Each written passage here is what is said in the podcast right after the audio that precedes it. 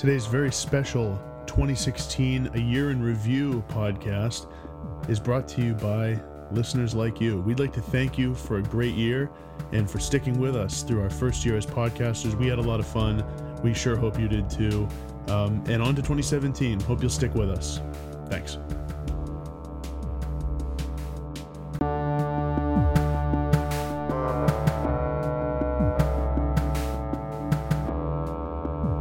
Listen In Podcast, episode 53. Jake, episode 53. This is the part three of our end of the year, three week year end special. This is our general 2016 year in music recap. We're going to be doing some fun things like end of the year awards. We're going to be talking about the year as it was in music in general. We're going to talk about some of the the music listening trends and stats. Uh, what do you think, Jake? Taking a general look back today. I'm excited to do it. Um, it's been quite a year, and uh, you know, it's it's. I said I wouldn't get too sentimental last week. Yep. I think this is the week for sentiment. it is. It is. Auld Lang Syne. Old, well if old acquaintance should be forgot. Um, well, now we won't forget 2016. Great year in music. I just want to quick. Bad year for pretty much everything else. Yeah, I know. I know. I, I want to quickly remind listeners that we have also done a top 50 tracks and top 50 albums of the year episode that you can go back and check out. Um, but this one's going to be a little bit more fun. I've, I want to say I've been looking forward to this one a lot. Yeah. Uh, I've been excited to kind of get into more of the, the fun stuff. I have too, and this is, I think, going to be more of a free-flowing conversation type of episode. We have a lot of awards to give yes. out. This is uh, like Christmas for these musicians. Yeah, they, yeah, you know, they they've been vying all year yeah. for the Listen In podcast hardware. They have, and you know the because the chickens are going to come home to roost in this one, so to right. speak. Because the only reason, Sean, to get into anything artistic, be it movies, music, whatever your artistic venture is, the only reason is to be rewarded with awards and monetary gain and with people's praise from critics. That's right. That that's the only reason to get into anything. And and and so for musicians, the highest praise you could be given is one of our awards. I totally agree. Totally because in agree. our opinion, we're the best critics out there. That's absolutely right. You know, it's not even an opinion; it's kind of just a fact. It's become a fact Let's, through this for, through this year. Yeah, it's that's right. We're looking back. You know. Auld Lang Syne. we're taking a look back. Um. Okay. So speaking of that, Jake, let's just talk about what 2016 was like as a year in general. A lot happened during it. And here's um, a quick. This yeah. is a side note. Yeah. So for the most part, I think the listeners know that as we go into episodes, we have like a Google Doc typed up with notes. Sean and I typed up some some notes here, some serious notes about yeah. the year in general. yeah, we, we did. We, we, did. Think. So I, will give you I'll give you my take on on 2016 in music. So from my perspective, I think 2016 was one of the strongest years in music that we've had this decade. I think if you look back, maybe you know, 2010 was very strong. I think 2012 was very strong. I think 2016 is right up there, or maybe a tiny bit below those years. But I think it's one of the the stronger ones that we've had. But I think it's in a lot of ways that you wouldn't necessarily expect. And I think a good example of that is that if you told me before 2016 started that we would get new albums from Kanye West, Radiohead, Kendrick Lamar, DIIV, Preoccupations, formerly known as Viet Cong, Animal Collective, Wild Nothing, and Drake, I would have been like, okay, this year's gonna be amazing. Lock it in. These are gonna be great albums. But then if you told me not one of those would end up in my top ten albums for the year list, I, I there would have been a big disconnect there you would for said, me. What? Huh?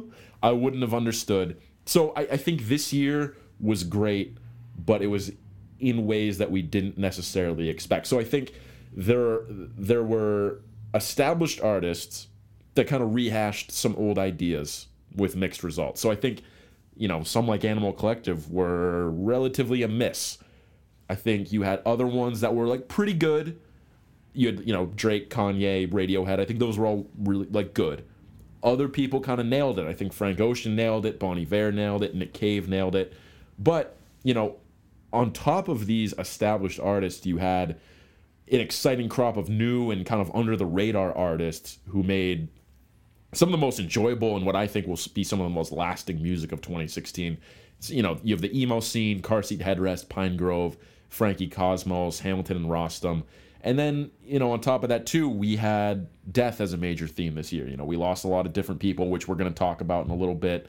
Um, you know, in a way, we we kind of needed those people who died more than ever with kind of the shit that happened this year. It wasn't a great year, but I think uh, you know, music gave us a chance to kind of come together, appreciate the art that they that they were able to give us. Um, you know, no matter what people's political beliefs might be, no matter you know what might have happened this year, I think art was something that people could kind of rally around. And you know what? That might sound kind of lame. It might sound kind of trite to you, but it, you know, 2016 was a tough year. We kind of need to be sentimental. We kind of need to look back on on some of the good stuff that we had and, and appreciate it. So that's my take on the year. I, I, I thought it was really enjoyable, and I thought it was really enjoyable to do the podcast with you and and kind of discuss uh, all the great music we had and, and, and, share it with everyone who's kind of been along the journey with us. Well, I'm very flattered to hear you say mm-hmm. that. I appreciate it. It's been a lot of fun for me too. So 2016, in a nutshell, um, as I look back, it's gonna always mean a lot to me because of this podcast. Pretty much is is what I've come to realize. So, I mean, I've always been a huge, huge music fan. Music has always been a really important part of my life. I've never, until this point, formalized it until this year, as much as I have this year. So, for reference, for the past, well, for you since maybe 2010. Sean has been taking new music very seriously, like as seriously as we seem to on this podcast. So, like, you know, listening to as much as you can for new music and taking as much as you can in and trying to get a really good picture of how the year looked. For me, it took a, a while longer to take it serious in that way and to approach it in that way. So it, it's been the last couple years 2014, 2015, and now 2016 by far is the most where I have tried to listen to as many albums as I can that have come out this year and in terms of going back to 70s, 80s, 60s, 90s and experiencing older albums, discovering some new stuff. It's by far in my life the year where I've taken in the most. And I think what it is is music for me has always been important, but I've never been it's never been something I put in work toward. Um, and I think this year I've learned how to do that better. And the podcast is a good reason to do that because you, you know we have to talk about it. We have to have cogent points. I can't just totally casually listen and in some ways that's been a little exhausting um, but in some ways it's been really rewarding because you know it's cool to know that i have that i'm more up to date than i've ever been and i have stuff to talk about each week and i have a platform to do it and again for those who actually do listen i can't thank people enough because it, it's amazing that anyone you know, and I don't think we have the world's biggest audience, but it's cool that we have anyone that listens at all. Mm-hmm. It means a lot to me. Agreed. And it's really cool that anyone thinks we're worth listening to about this stuff. And so again, 2016, first year I really took things seriously in this way. On a more macro level, uh, 2016 is a weird year uh, in like a lot of ways. I mean, I don't think those even have to be recounted. No. Um, the fact that Donald Trump is going to be president come January is horrifying. This year was already shit before that yeah. happened and people were already making comments and jokes about oh can yeah. 2016 just end already but you right. know it's that was kind of a cherry on top seriously it's it's been a weird weird year it's been a tumultuous year a violent year in many ways um, and you know stuff is just changing and it feels very much that way what i've compared it to in a lot of ways is 1968 mm, uh, for the yeah. 60s 2016 for the 2010s are like sort of this is like the 1968 of this decade where culturally, politically, it, race relations, um, you know, in terms of like elections and even global politics, like fascism seems to be mm. making a, a, an attack back. Things are, are rocky right now. Things are weird. And so, like you said, I look to music for a lot of respite, but it's interesting to see the way there are some artistic um, sort of parallels. And one thing I noticed was in 1968. I mean, for me, a lot of a lot comes back to the Beatles. They're my favorite band, and that's the year they released the White Album, and you know for them, the White Album is I think the reason people love it if they love it or hate it if they hate it is that it's this long messy statement by the Beatles, and I noticed this year a lot of artists did a similar thing. Kanye West put out Life of Pablo, which was he was constantly editing it. It was constantly changing. It was long and unwieldy. You know, Drake put out one of his longer albums. It just seemed like artists were were doing similar things to that, where this you know music came to represent that same kind of thing, and so um, you know how will those albums like Life of Pablo for us, we've we've talked about the fact that we didn't love it. How's that going to be viewed in 50 years? Because the White Album, yeah, when it came out, was not viewed with the most critical respect, and it, it's gained in time. And how will the you know uh, what's going on in the social climate affect the way it's viewed in history? Few stray thoughts, couple things. One, I might not be the biggest Drake fan. I might not love all his albums. That dude's gonna have an amazing greatest hits album Yeah, he is. He's good. Yeah, it's gonna be awesome. Number two, after the little kick we had in September, October, it's only re edified, if that's a word, that the Beatles are my favorite band of all time. Mm. It's not really close, and I love music and I love a lot of bands, so that says a lot about them. Um, and that, you know, in Steven Hyden's book, he says, like, it's boring to love the Beatles. I don't care. Like, Yeah. it, it, I, I love them more than, like, any band ever. Uh, Bowie's death was the closest I came to crying this year about music. Um, not the actual event, but the theatrics of it. Yeah. The way it went down and the way he released sort of a beautiful statement mus- musically and artistically about it. Um, and then in a sort of a different note, we talked about this last week, but like, what even is an album now? Like, what? How is it changing? Like, Life of Pablo is the classic example, but the idea of the album has changed a lot this year. So that's my take. That's 2016. That's me. 2016. Um, you know, I think a big theme you, you mentioned Bowie. I think a big theme this year was death. Mm-hmm. Uh, you know, we had Bowie, we had Prince, Leonard Cohen, Phife Dawg, Glenn Frey, Phife Dawg. George Martin too. Um, which is one that we kind of I think looked over a little bit when it happened. I don't think we really understood the impact. At well, maybe you did. I I certainly didn't. We talked about it all, maybe a little bit. Yeah. I mean, I love George Martin because he's in Beatles anthology in any interview about the, The. Beatles. He's like so the best to eloquent. So eloquent. His accent's so cool. But yeah, tons of death, um, and it has almost become like a cliche. Yeah. Where, you know, like you said, people are like, when can 2016 end and stuff. And of course, it, it it's not really the fact that it's 2016 that this stuff's happening, but it starts to feel that way. And I I, think that the new year imposes this idea of like a reset. Like, okay, Hmm. you know, we can start anew.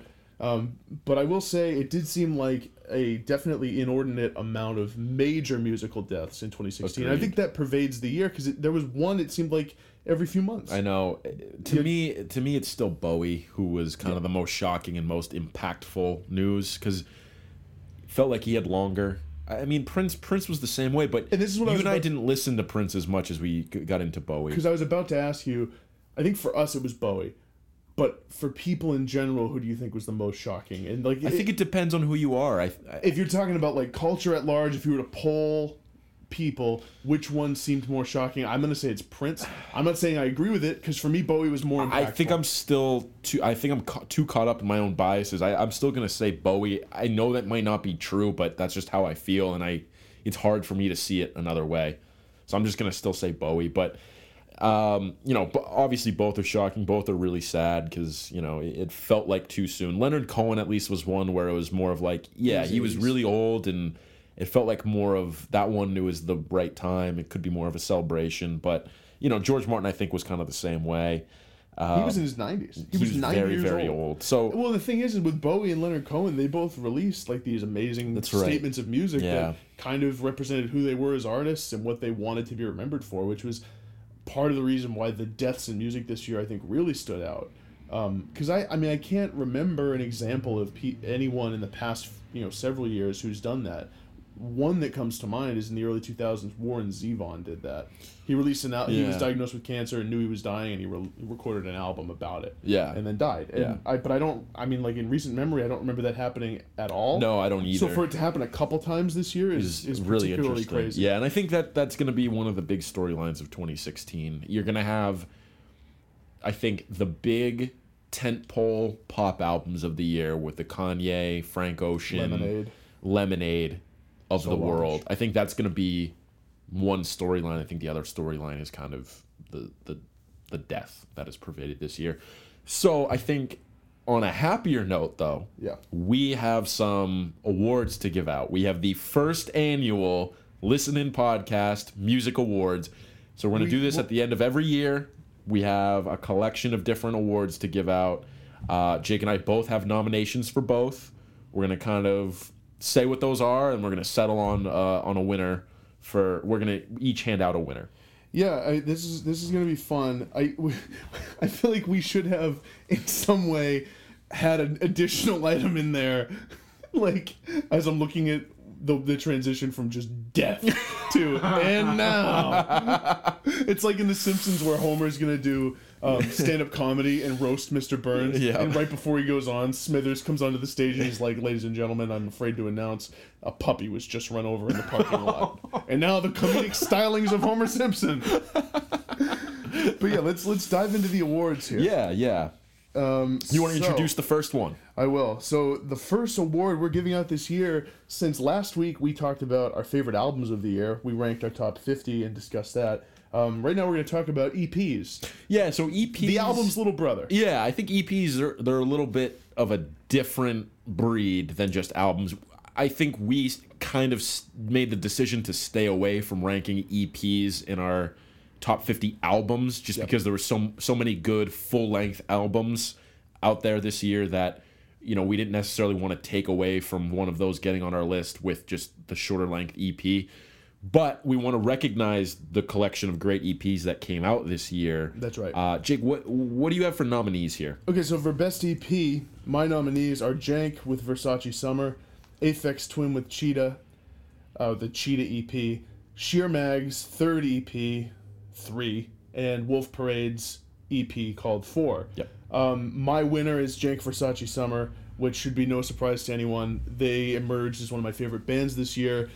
Versace Summer slash um, Awkward Pop Songs ended up really high on my list of favorite albums. I kind of ranked them in a joint yeah. fashion. So for me, my favorite EP of the year is Jank Versace Summer. Sean, what are your. Yeah, so I, I had also nominated Sheer Mag 3, uh, Wolf Parade, EP4.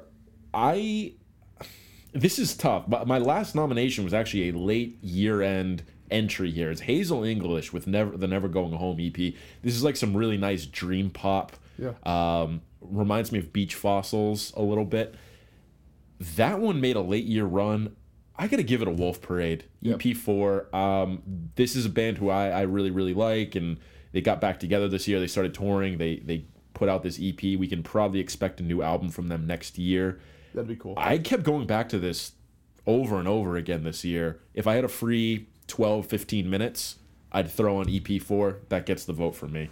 I definitely enjoyed that as well. I I wouldn't classify myself as as big a fan of of Wolf Parade as you are, but I mean, I that was one of my nominees as well. Definitely enjoyed it. Yep, definitely. All right, so our next award is. See, if we had invested in some music or something, I wish we had more resources. I know. I wish we could like like do a, a clapping like. Just two pod Thing. guys in a room is all we know, are, though. know. You know, we're just, it's just us against the world. It's really. okay. We're gonna get we're gonna get there. We're gonna get through it.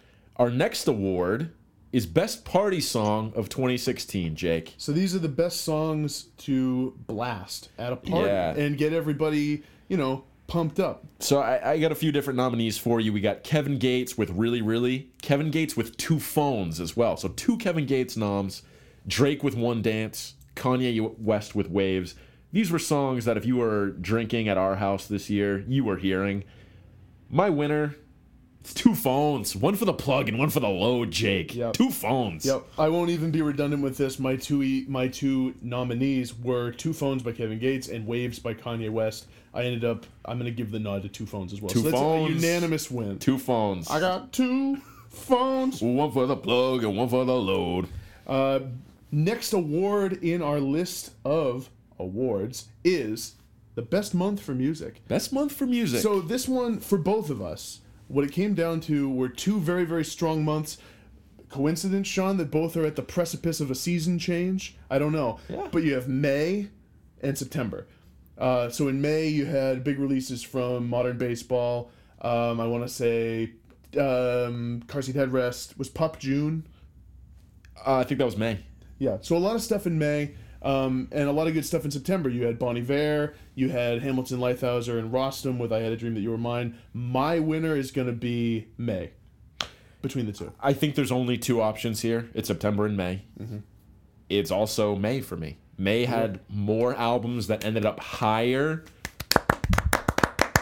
on my list, Big hand for May. and that that's that's the bottom line. That's that's where it gets to. That's what it was for me too. quick quick uh, kind of housekeeping item, Jake. I've been going by this agenda, which is Oh. an opposite order. That's okay. We're gonna we're gonna go to best quarter of Okay. music, and then we'll get back on track with with the other order that we have. Yep, cool. Best quarter for music, and and guys, listeners out there, guys and girls. I'm doing this by fiscal quarters, okay? Business fiscal quarters. We're a couple of working guys. And what I mean by that is quarter one encompasses January, February, March. I Mm-hmm. forgot March came third for a second. Quarter two is It's like when you have to tell yourself LMNOP. That's right, that's goes right. What? Where? uh, quarter two is April, May, June. Mm-hmm. Q3 is July, August, September, and Q4 is October, November, December. Again, I think this is a two horse race, just like it was for the months. Yeah. I think really the only logical picks here are quarter two and quarter three, basically based off the strength of September and May. right. And again, May had the stronger month. I got to go with uh, with Q2 because you had Radiohead coming out in April, you had Mitski coming out in June, you had Whitney coming out in Yep. June. I think it gets the slight nod over Q3. What do you think? I agree. I picked Q2, and for me, a big reason is Whitney, which was Yep. one of my favorite albums of the year. Unfortunately, Blonde comes out Q3, which is probably my favorite album of the year, Yeah, yeah. or it's the one I gave favorite album of the year. So that's a, that's a tight race. Um, Bonnie is a big hitter in Q3, but overall, the second quarter of the fiscal year gets my nod as That's well. right. So now we're going to most overplayed song of 2016 That's is our right. next award. That's right. Um, here, let me find it in here. So, my nominees for this song, I have Drake with One Dance, Mm-hmm. and I have Rihanna with Work, which is also featuring Drake, weirdly enough. Well, Drake gets a lot of play.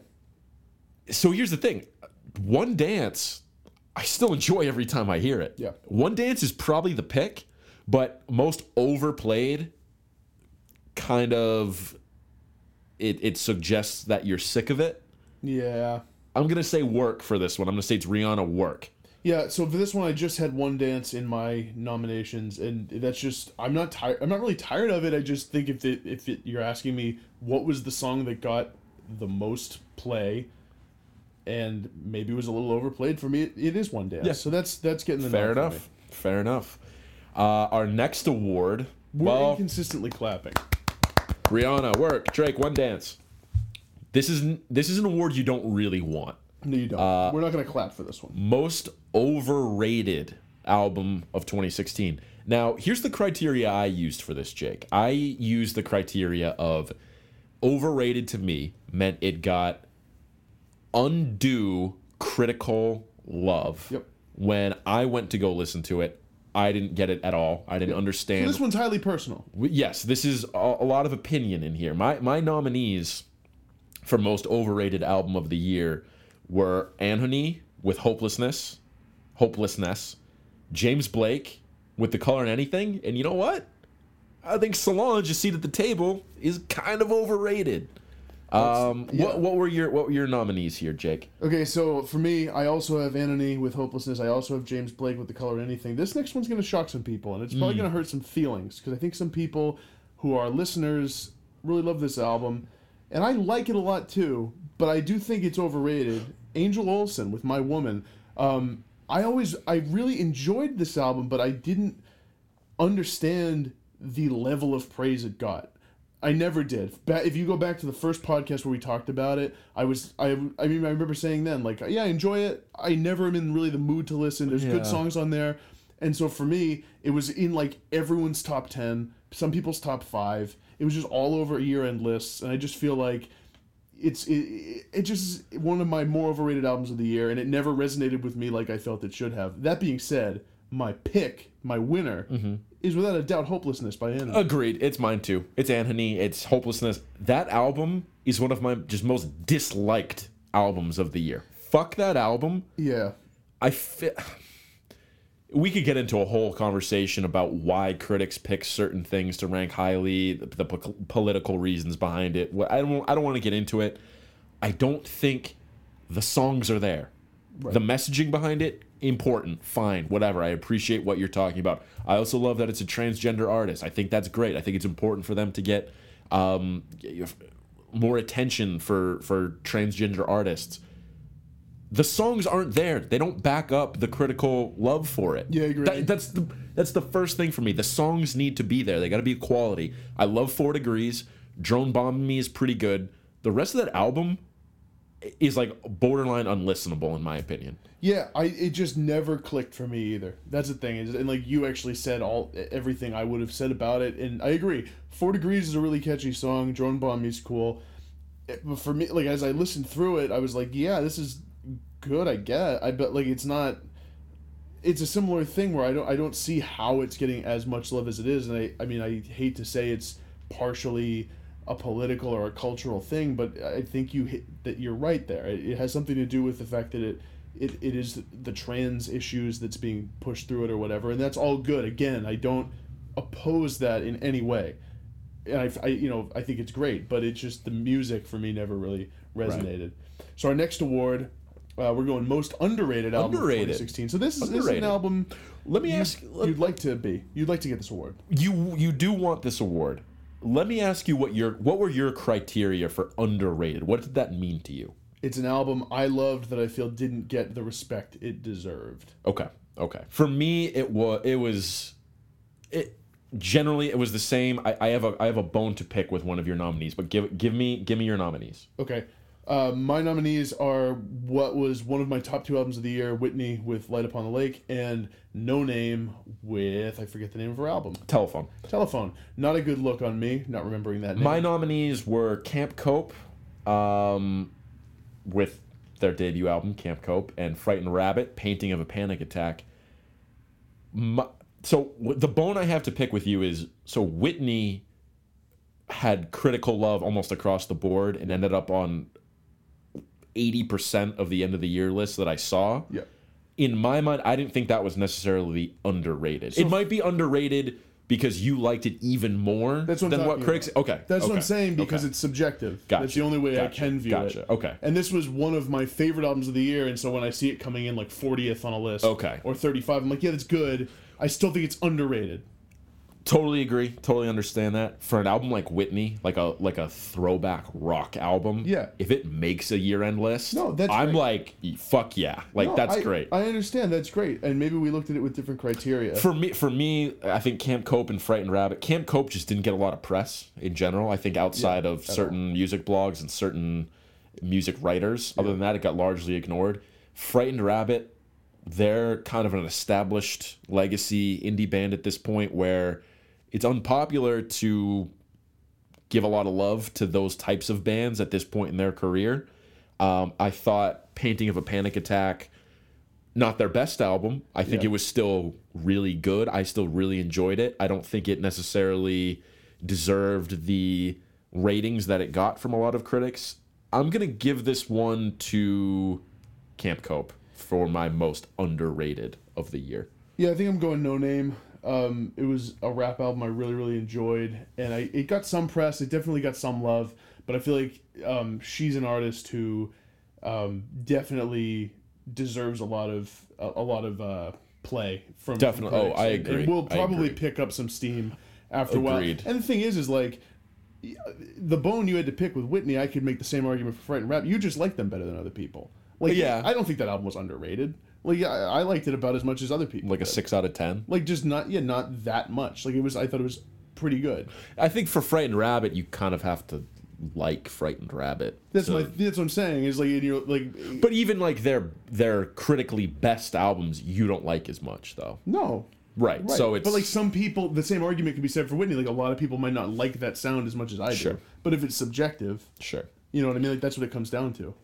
Uh, next one that we have here is this is a fun one. I like this one. Best album title of 2016. A lot of lot of good uh, potential choices for this one. So for best album title, what I have my nominees are "The Dream Is Over" by Pup. I think that's really indicative of 2016 in general.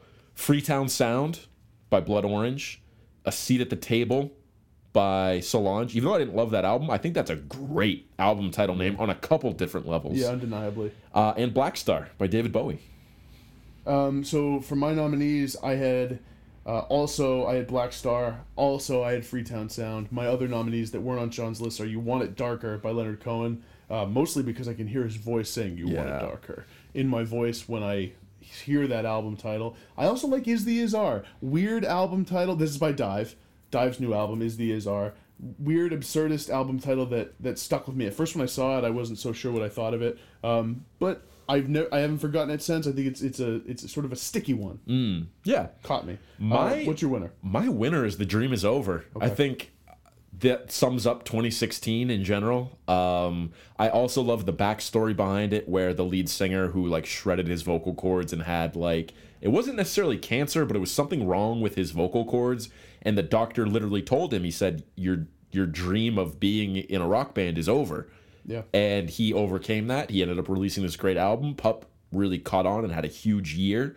So I think just for the backstory of that, I think in terms of what a shit year 2016 was, where just not you know not a lot of good things happened. The dream kind of came crashing down and was over for you could say a lot of different things. So for that reason, the dream is over gets my top album title of 2016.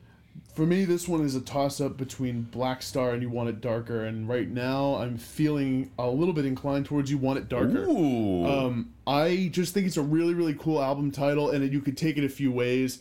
It could be a response to someone who's like a- making an artistic request, like, "Oh, okay, you want it darker? I can do that." Or you can be Leonard Cohen. It's like a challenge, like, "Okay, you want it darker? Like, I'll I'll push that. You know, you'll see how far I can push it." So to me, it's very evocative. It's, um, I mean, if we're gonna get technical, putting you in there, making it the second person, pushes it onto the sort of the viewer and the reader. It makes you feel in, like implicated in the title a little bit. Um, and so it seems like Leonard Cohen. I mean, he was a poet, you know, mm-hmm.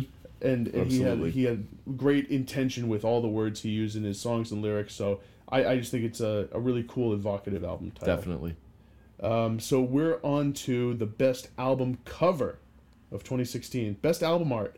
Um, so for me, my nominees are Black Star by David Bowie, 22 a Million, Bon Iver, A Sailor's Guide to Earth um, by Sturgill Simpson. Kind of a cool, surreal, um, nautical, like a ship on rocky seas with a sea monster Yep. under it. Cool. And then Blonde by Frank Ocean. So as complicated as A Sailor's Guide to Earth's cover is, Blonde is that simple. Blonde is also one of my nominees, and I love the little details that that are in Blonde, like Frank's green hair. Yeah, the fact he's covering his face and he's a band aid on his finger. There's so many little details Yeah. there that are just really interesting and, And, um, grab you. I also love the simplicity of just like the white cover, the simple album Yeah. title, and just like the picture in the middle. Yeah. I'm a big sucker. I think that's that going to be of- one that that kind of lasts for years to come. So yeah, I also had Black Star. I also had A Sailor's Guide to Earth. I also had Blonde. Uh, the other two that I had, I had Views. I think Views got a lot of flack for like Drake being digitally put onto the top of that Space Needle looking thing.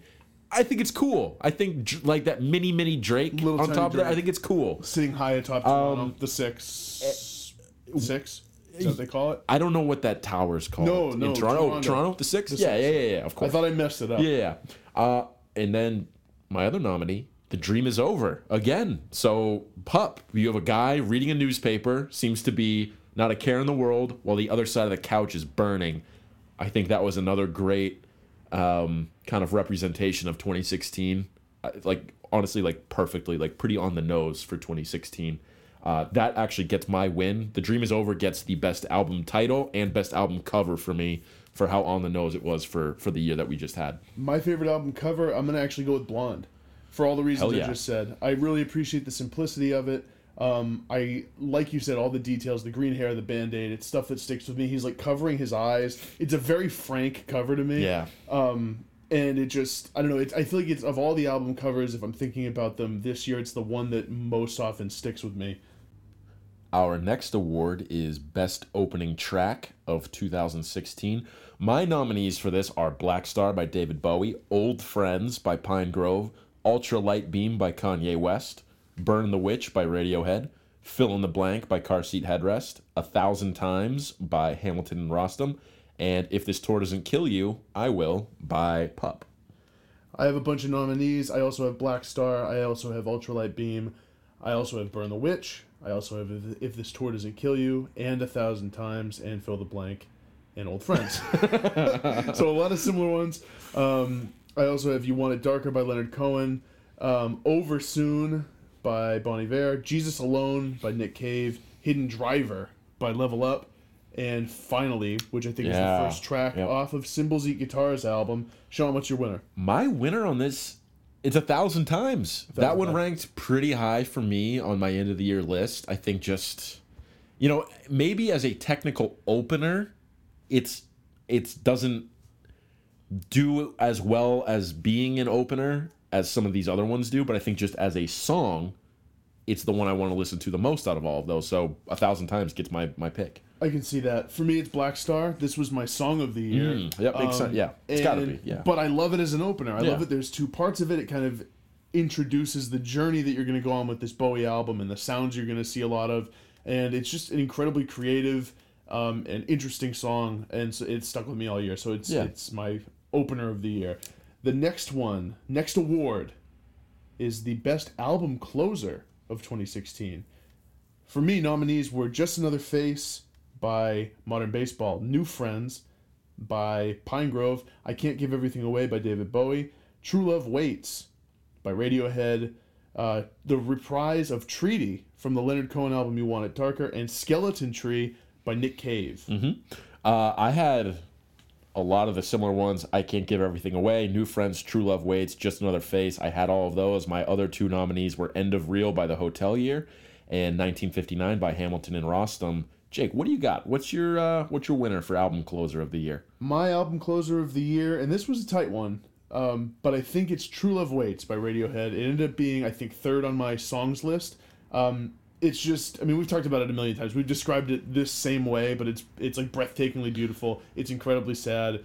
It's it was one of my favorite overall songs to come out this year, so that's the one I'm giving the nod. This is actually, I think, the hardest award that we have to give. My my final three for this that I am having a really hard time choosing between is New Friends, True Love Waits, and Just Another Face. Yeah, and those would have been up there for me as well. Those would have been the three. I I think I have to give it to True Love Waits. It Yeah. feels like an album closer more does. than those other ones. I came close to giving it to just another face. I did too. That's my. I think that's my number two right there. That was gonna be the other pick. I, I think it's got to be True Love Waits for all the same reasons Well, but you. for me, what it ended up being the distinguisher is I'm like it's like what you said with the openers. Like I just like True Love Waits a little more. It's overall to me a better song. Yep. Um, and so that's what it came down to. Our next award. Wait, am I up or are you up? I'm up. okay. We have jumping the gun here. We have the Rookie of the Year award, Jake. So Rookie of the Year, we're we're classifying this as an artist who was kind of under the radar this year, who might have came out with their debut or a really really early release in their career, who, I th- I who we think is going to be big in you know two to three years. Well, another thing is, I think it with music, it can be hard to if you say rookie. Like I don't know if it's technically the first time they released Right, music, no. but they might be pretty new. They're emerging, and like this is where they're starting to get any attention really at all Yeah, yeah. this year. So are you going first? My nominees for this are Lucy Dacus came out with a great album this year. Uh, Camp Cope came out with literally their debut album this year, uh, and I have Big Thief came out with a great album and masterpiece. Who are your nominees? Um, so for my nominees, I have Noname again making an appearance with her album Telefone. Um, I thought a really interesting rap album. I also had Lucy Dacus, and I also had both Camp Cope and Big Thief, who I, all three I think are rock artists that I think have a promising future. Um, also, interestingly, not to pat ourselves on the back in a PC way, all three have female lead singers. Oh. Not a big deal. In fact, I'm realizing now that with my fifth nominee, all five are female because the last one's Kamaiyah, the uh, another rap artist. And again, like I don't know how long she's the whoop de whoop and the whoop de whoop. I don't know how long she's been in the game necessarily, um, but to me, she's a rookie. Dude, she would come and like punch you in the face and then like knee you in the balls for like And you know what? even though? knowing who she is. you know what? That- Be like this white boy. I gotta respect her. Yeah. Because you know what? She could kick my ass, and I'd do nothing about it because I'm, I'm spineless. Uh, who's your winner here? Who do you got? My winner is building suspense. Big Thief. Big Thief. That was, I think, my favorite album in this ranking. Um, oh, it's so close though with Lucy and Noname for me. Uh, my winner is Lucy Dacus, and the reason for that is this was one of my big end of the year risers for me, where that kind of shot up my rankings towards the end of the year. Also, we saw her open for Car Seat Headrest, and we got a preview of some new songs that she's coming out with. I was blown away by those new songs. The arrangement as she was doing on there, the guitar, all of it I thought was awesome. It bodes well for a second album released by her. Um, so Lucy gets the nod for me for uh, for Rookie of the Year. I agree with you that um, the uh, music she was coming up with in that live set when she wasn't playing stuff off of uh, No Burden was really impressing Mm. me. It was like kind of complicated, it seemed, arrangements that Yes. almost verged towards like jazzy and like complex sort of bluesy arrangements. Really Yes. impressive. Um, so next on our list is the Came Out of Nowhere album of 2016. So this is an album we didn't expect to do much for us this year. or Maybe we didn't even see coming, but ended up um, being a, a favorite of the year. So I'm just trying to find it in here. My nominees for the Came Out of Nowhere award are as follows. So I had um actually do you have it? I'm still trying to find it. Yeah, so we actually have it filed under album you didn't see coming. Ah, that's oh, that's why. That's so we why. filed it differently. So for me, my nominees are Whitney with Light Upon the Lake, Pinegrove with uh, Cardinal, Frankie Cosmos with Next Thing, Modern Baseball with Holy Ghost, Nick Cave with what's it called again? Skeleton Tree. Skeleton Tree, Leonard Cohen with You Want It Darker, Jenny Hval with Blood Bitch, and Noname with Telefone. Let me ask you, you didn't see modern baseball coming? Like that wasn't one you were like Oh. excited for or like Okay, no. looking ahead to? the, okay, and I had a reason for this. I'm glad. I'm glad you you said that because um, at the beginning of the year, you have to keep in mind we weren't like if you're thinking like early January, we weren't as into modern That's baseball true. yet. We hadn't even gotten into you um to uh, you're gonna miss it all. That's right, yeah, and so I true. didn't really realize how much I actually liked modern baseball. And Yeah. so that's what I mean when I say that. So actually, the more um, fitting way to describe that is that I just didn't see modern baseball coming as much as I should have as Gotcha. an artist. Really. Gotcha. So that that one has a Okay. qualifier. Okay, okay, okay. That makes sense. For me, these albums truly I didn't see coming at all. Camp Cope, Lucy Dacus, Pinegrove, Frankie Cosmos, Whitney, Jenny Hval, Nick Cave. Uh, my winner for this, with one that I, I didn't see coming, I got to give this to Nick Cave. Yeah. Because Nick Cave has been one of those artists who I just assumed I would never get into or like. And then all of a sudden, I find myself listening to Skeleton Tree and loving it. And it was a shock every time I went back to it and was like, oh, I really like this. And I'd listen again. And I was like, I really, really like this. Nick Cave gets the nod for me for this award. So for me, it's going to end up being Whitney because it was my second favorite album of the year. I loved it, and Whitney wasn't even a band before this year. I'd literally never heard of them Yeah. until I started seeing reviews by them. So it's almost like this should be separated into two awards. One, you literally didn't see it coming because Yeah. you couldn't see it coming. Right. And two, what you kind of said, where it's like Nick Cave. Oh, I didn't see that coming. I didn't expect to like Nick Cave, but you knew who Nick Cave was. Right. And so I think if I were to give a second place award, it would probably be Nick Cave Yeah, as well. yeah, yeah. Yeah, but but it's Whitney by um for the fact that it was one of my favorite albums of the year and I, I literally had no idea it was coming. Nice. Uh, our next one is most disappointing album of 2016. So I alluded to this a little bit at the at the top of the podcast when I was talking about the year in general, and I was talking about how a lot of established artists came out with albums this year that you know they didn't necessarily light the world on fire. I, I don't want to say they fell flat, but I think maybe they left a little bit to be desired. Is that fair? Yes. Okay. Absolutely. So for me, for for most disappointing album of the year, um, I have Animal Collective with with Painting with. Uh, and my other one was Mutual Benefit with Skip a Sinking Stone. So, Jake, I think maybe you might be the only, only one who knows this is um, Love's Crushing Diamond. Yeah, Mutual Benefit's last album, album. is one of my favorite albums ever. It's like a top 50 nominee. Wow. I listened to that so many times when it first came out. Um, and I was pretty excited for a new mutual benefit record and it it's not bad. It's definitely not bad. It just wasn't as good as I wanted it to be, so that's why it ended up in my rankings. Um, what you have one nominee, Yeah, for me, it's just the conversation begins and ends with and, and that and that's my winner, if you want to call it that, for this award too. It's Animal Collective. I think a band like Animal Collective, who has been a stalwart of the indie world and has had you know even some crossover success with a song like My Girls, they you want a little bit more from them than what they gave us with Painting with. Yeah, and I just like I really as of maybe last year, the year before, kind of got into Animal Collective. Yeah. It took me a long time because for a long time I didn't get what was so great about Merriweather Post Pavilion, and I certainly didn't listen to anything else. And I was kind of this staunchly like I don't like Animal Collective dude, where I was like I don't I just don't get it. I don't think they're that great. Like they're trying to be trippy and it's not that cool. And then I realized as I started to really listen to this more, like, oh, they're pretty fucking awesome. There's some amazing albums and some great, great songs. And I think Avey Tare and Panda Bear are both really interesting songwriters. That being said, I, I just didn't enjoy painting with that ah, much. Me like, neither. really much on it at all. I like, again, Golden Gal's fine. Bagels in Kiev is cool. You know, what's that first song? Uh, Floridada. Yeah, Floridada's fine, but kind of annoying if I'm being totally honest. We saw them live.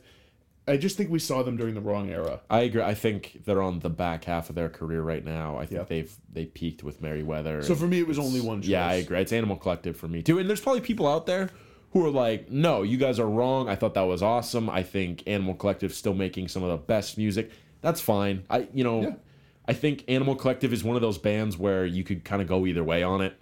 And Yeah. Well, you and I think between us, between you and me, we tend to get a little strident with some of our views because yeah. we'll we'll group think it a little bit. Yeah, and, I- yeah. And I'll be like, hey, oh, you thought it wasn't that great too? So did I. And so does now- everyone else. And so now, months later, it's the worst thing ever to be Yeah, released. I bet if we went and listened, we'd enjoy it's it. yeah, exactly. But for me, it was the biggest disappointment. it was disappointing because I expected, I wanted so much more from it, and so yeah, it was it not was an award you want to get.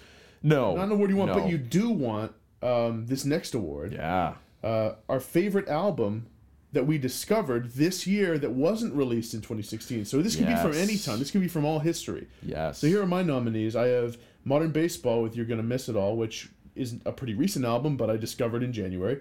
Uh, Joyce Manor with "Never Hung Over Again" came out in 2014, I think, or 2012. When did "Never Hung Over Again" come out? I don't know. Sometime in the last five years. I Guess you don't like it that much. Well, you don't know either. I, I didn't nominate it. Yeah, but you love that album. I know. Okay, so we, we can agree that neither of us know when that came out. I think it was 2014. um, Neil Young with On the Beach, a 70s album. Hotelier with Home Like No Place Is There. Uh, and John Lennon with Double Fantasy, really just for the John Lennon tracks. Yeah, not the so this is interesting to me. I wanted to bring this up. It, if it's just for the John Lennon songs, Yeah. can it really stack up with these other albums Yeah. as full albums? Well, okay, so the Because you way- got to take the good with the bad. You got to take the John with the uh, the Yoko. Yeah, you know what it is though is I'm I have decided to just view this more fluidly and not be so caught up in like what is technically true about the album. The way I've enjoyed So it. so you're more single fantasy than double fantasy here. Yeah, Okay. actually, that would what would have Fair been enough. awesome is if John Lennon released an album called Single Fantasy with just the seven tracks that are his. It would be a 25 minute, uh, breezy, Yeah, awesome album. be He really started writing good songs again in on this 1980 album, and so like for me, that was enough for me to really enjoy it. I listened to it a lot. I didn't listen to Yoko's tracks because I don't care about them. Okay. I don't like. I'm not interested in Yoko Ono's music. So the way I'm looking at it is like it's John Lennon's half of the album. Okay. and it was enough for me. My nominees, I also had Modern Baseball with You're Gonna Miss It All. I also nominated Neil Young with On the Beach.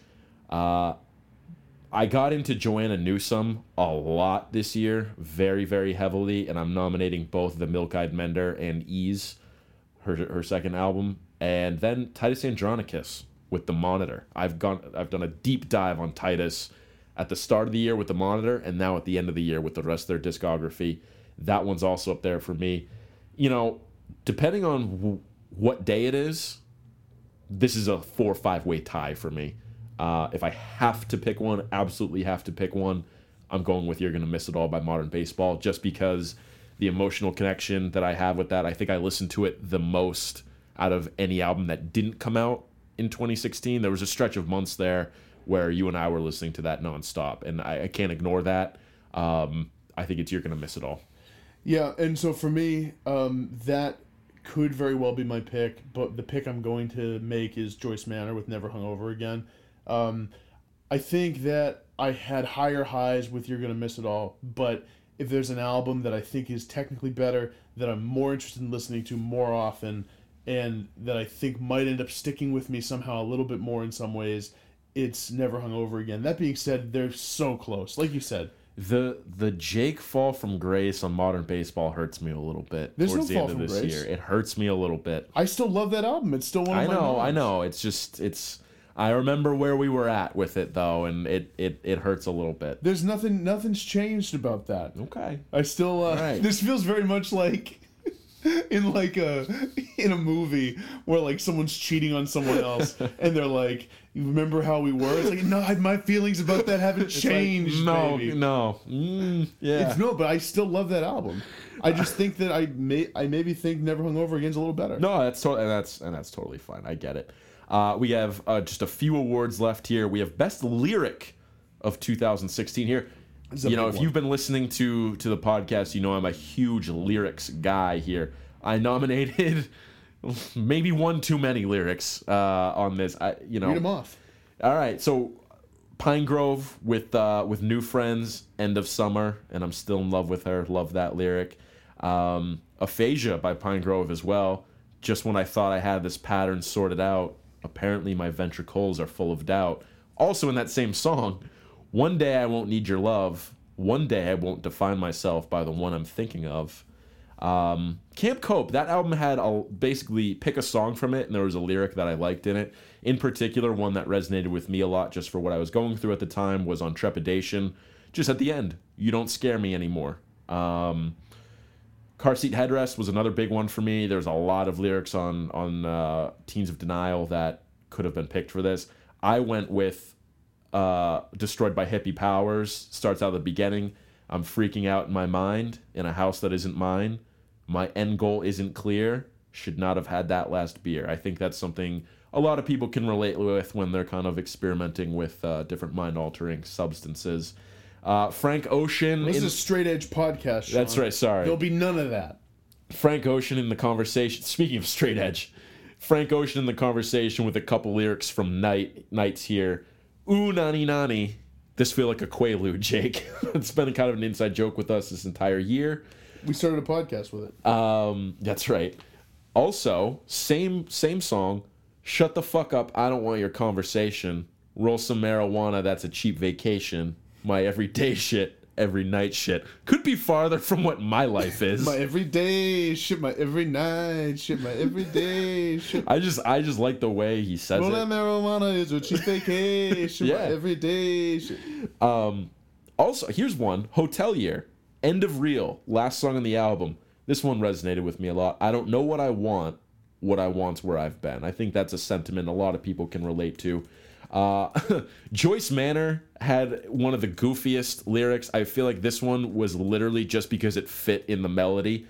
Freight elevator, now we're really rocking. Breaking my heart, going window shopping. I feel like they were just like, you know what? What sounds good here? What rhymes here? We're going to throw that in. That's why I like it. Hey, this one goes back to our best party songs. I got two phones one for the plug and one for the load. Again, couldn't be further from my life, but that's why I But like that's why it. it's great. It's funny. It's funny to me. Um, and then I have two more. One, modern baseball from Just Another Face. If it's all the same, it's time. Oh no, uh, yeah. If it's all the same, it's time co- to confront this face to face. I'll be with you the whole. T- I'll be with you the whole way. It'll take time. That's fact. I think that's just that goes for anyone who's you know might be dealing with some personal problems and being like, hey, I'm gonna address this. I'm gonna fix it. I really like it for that reason. My last one, simple, two words: don't leave. Radiohead, True Love Waits, heartbreaking. Uh, I know I had a lot of nominees there, but it, I thought it was a strong, strong year for lyrics. Strong year for lyrics indeed. I have some overlap. um, but some different ones. So my first one, my first nominee is from Chance the Rapper's verse on Ultralight Beam. Um, I don't know if this is necessarily my favorite part. It's one that's always stood out to me is when he says, um, "Let's make it so free and the bar so hard that there ain't one gosh darn part you can't tweet. This is my part, nobody else speak. This is my part, nobody Yes. else speak." So I always thought he was saying nobody else beat. I always thought he meant like he was competing with other rappers. Like this is my part, nobody else beat. That's why I'm in the song. Yeah. Not what he's saying. I Oh, still yeah. love this part, and it's always the part where when I'm listening to Chance's verse on this song, where I'm like, "Ooh, he's kicking it into high gear." Like there's Yep. some the different flows going on there. He's transitioning. Um, so another one for me, Pinegrove, returning to the Pinegrove well. I have I um, I resolved to make new friends. I liked my old ones, but I fucked up, so I'll start again. Uh, from the same song, I have What's the Worst That Could Happen. A little more simple, and with lyrics, I think Sean and I have discussed this. My tendency to enjoy lyrics is usually the simpler the better. Like I am not one who usually lyrics come last. I love lyrics, I take them seriously, but for me it's like melody and overall vibe and then I'll get lyrics later. And something like what's the worst that could happen can apply to so much that it that's one that always stuck with me. So that's from New Friends by Pinegrove. Um, another one, something happened that the day he died. The lyric from Bowie's Black Star. This is right during um, the transitional point of that song where it switches into another gear and kind of slows down and goes into a new part. And I think with the weight of Bowie's actual death and knowing that it's kind of centered around that, um, and I think the next lyric is like someone becomes becomes the Black Star. Basically, it's about inheriting that that sort of mantle. So that's one that stuck with me. Um, another one, Sean had this is is just don't leave from True Love Waits uh, by Radiohead. Another is I'm ready, my lord, from Leonard Cohen's um, You Want It Darker. Uh, Told Slant is in the next one. This is one Sean and I kind of joked about, but I've always loved. Yeah, no, yeah. I actually forget Yeah. which song this is from. I don't remember now either. Is it Green Nail Polish? Yeah, it's Green Nail Polish. Okay, yeah. uh, so check out this album by Told Slant. Is it called Tsunami? Yeah, I think it is. I think so. Something yeah. like that. Going by. Going, Going by. By. by by Told Slant. Um, I don't understand why you're living there, and I don't understand your sweater. So those I actually might go in the opposite order, but it's something to do with you know he's been scorned, he's been dumped or whatever, and now he's seeing this picture of his former lover, and he's realizing I don't know a whole lot about that person anymore. Um, I don't understand who they are as a person anymore. It's always stuck with me. Uh, this is another one from Bowie. Where the fuck did Monday go? Where the fuck did Monday go? Go, go. Uh, another one from Frank Ocean from Solo. There's a bull and a matador dueling in the sky. In hell, in hell, there's heaven. I also had the freight elevator line from Joyce Manor. I won't repeat it because we already have it. I will repeat. Ooh, nani nani, this feel like a quaalude. Um, another Frank Ocean lyric from Nights, which has been up there for me. I also love from Nike's. She said she need a ring like Carmelo Yep, yep. great NBA reference he sneaks in there. And with my last one, I'm going to give a shout to William James, the poet, who appears in Old Gray's new album on the song Like Blood from a Stone. They're technically not lyrics, if you want to get technical, uh, but it's a poem, and he describes different people's eyes throughout the poem. And he says, with eyes like honeycomb and jasmine, about a girl he likes, and he describes a guy in a psych ward or in the hospital that relates to him as having eyes like fresh cut pine and sunset. And a- as images, those have stuck with me pretty hard. So that's that's a lot of A lot of lyrics. A lot of lyrics here. Hey, so Um, for a non-lyrics guy, how did I do? Really well. Really, really Yeah? well. I, I'm, I'm happy with all of your nominees. Yeah, I think And I think great. we- actually do we over polarize that. Yeah, we do. We because we make it like Sean's the lyrics guy. That's it. Right. Jake's not. right. Jake's the melody guy. Blah blah blah. It's not really how it is. Yeah. Um, my winner. This one's so hard for me. It's so so hard. I, I'm I'm going with. Just when I thought I had this pattern sorted out, apparently my ventricles are full of doubt. I think this could apply to a lot of different situations and a lot of different situations that I can relate to. I think people just going through patterns of things in their life that you're like, okay, I got this, I'm good, and then a few months later, it might not be. Um, I think for that reason, that lyric resonates with me. I also like the use of the word ventricles. Yeah. That's not something you hear a lot. It It's a, it's a coy move by Evan. yeah. So that that, that that gets my that gets my slight slight slight nod. I think I'm gonna go with what's the worst that could happen? Just simple. Pinegrove, go Evan. Yeah. He's getting getting both both lyrics here. He's a hell of a lyricist. He and I think that he deserves to be rewarded thusly. doubly crowned. Yeah. That's rewarded thusly and doubly crowned. yeah, what's the worst thing that can happen? I already explained the reasons I like it. Simple, resonant, hit me hard when I heard it, sticks with me now, and I think sometimes the simplest lyrics can be the most meaningful. So I don't even remember who's introducing the next award. Uh, I got it. Oh no, you do actually. what is it? I- Best musical moment. Okay, uh, best musical moment, and the way we have phrased this is like the way Sean and I describe it is a part of a song comes on and it hits and it just kills you. That's like the, the way Mm-hmm. It, just, we it gets you. it. Really, it, it really you. resonates with you on on some kind of level. Yeah. It's like you can't even explain it. It just does it for you every single time. I have two nominees. okay. Um, and the reason for that, I, I could have done so many more, so so many more. Yeah. These are the two that I just I listen and, and no matter what else is happening, I kind of have to just stop and, and listen to both these. The first moment is on um, Creeks by by Bon Iver, and it's around that time. It's around this lyric in the and I know I and oh I know it felt right and I had you in my grasp. Oh then how are we gonna cry? Because it once once might not mean something. This doubles as I love these lyrics. Also, the vocal manipulation that's happening on the song gives me goosebumps sometimes. Um, my other nominee is Hamilton and Rostam on In a Blackout. Now, this is my song of the year and our collective song of the year. Um, it's the part towards the end where it goes, Now you're sleeping in the back of a speeding yellow cab. Um, love that part of the song. I love both those those uh, those moments for the year. I, I'm gonna give the slight nod to the Bon Iver moment though. Um, I've gotten literal goosebumps from that multiple times. It's just something that that resonates with me personally. So I have some nominees. For me, I have Modern Baseball, Coding These to Lukens. Um, the first track on Bren's side of the album where he goes, Spit fire, spit blood, spit fast, I'm heated. I'm sure this won't linger. As that part kicks in, it always feels like that side of the album's really kicking off there. And I remember this song was a big grower for me, so it took a while, and that moment always gets me. Um, also, on Just Another F- uh, Face, when he goes into the um, the I'm a waste of rock and dirt, grass and ground, and all the earth around. Like that part. Jake's a much better singer than I am, listeners. By the way, Now you're making me blush over here, Sean. The way he sings that part Yeah. Kills me. Yeah. I love it. It's beautiful, and I, sh- I surely didn't do it any justice.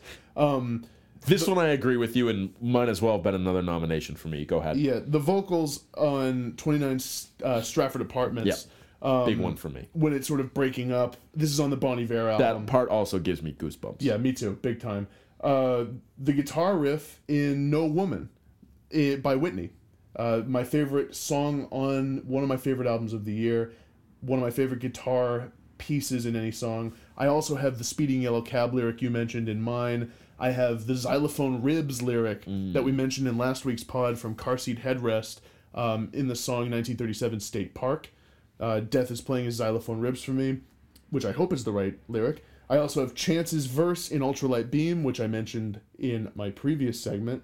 Um, I have like all of Skeleton Tree by Nick Cave, and I don't really because I couldn't think of a better way to describe it except the tone and vibe of that song, like floors me every time. The point in Two Deliverances, when the lead singer of the Hotelier kind of picks it up into a That's another nominee. That's a that's an after the fact nominee for me. Put that on mine. You get another Sean Sean nomination, and I mentioned this in the last segment, but the poem in "Like Blood from a Stone" uh, by Old Gray gets me every time. Uh, big shout out to William James, the poet who's on that song. what, what, what's your winner here? This is tough, man. And you know what? I think right now I'm deciding it's um, "I'm a Waste of Rock and Dirt, Grass Nice. and Ground, and All the Earth Around." Giving a little love for modern baseball. Hey, Is that influenced by the fact that I just uh, No. was heartbroken over your hate for them? It's not, wow, unbelievable. They've been all over my list. I know, I know, all I know. my list. Um, no, it's not at all. I just I was I was thinking back to Hey, breaking news, listeners! Jake doesn't hate modern baseball anymore.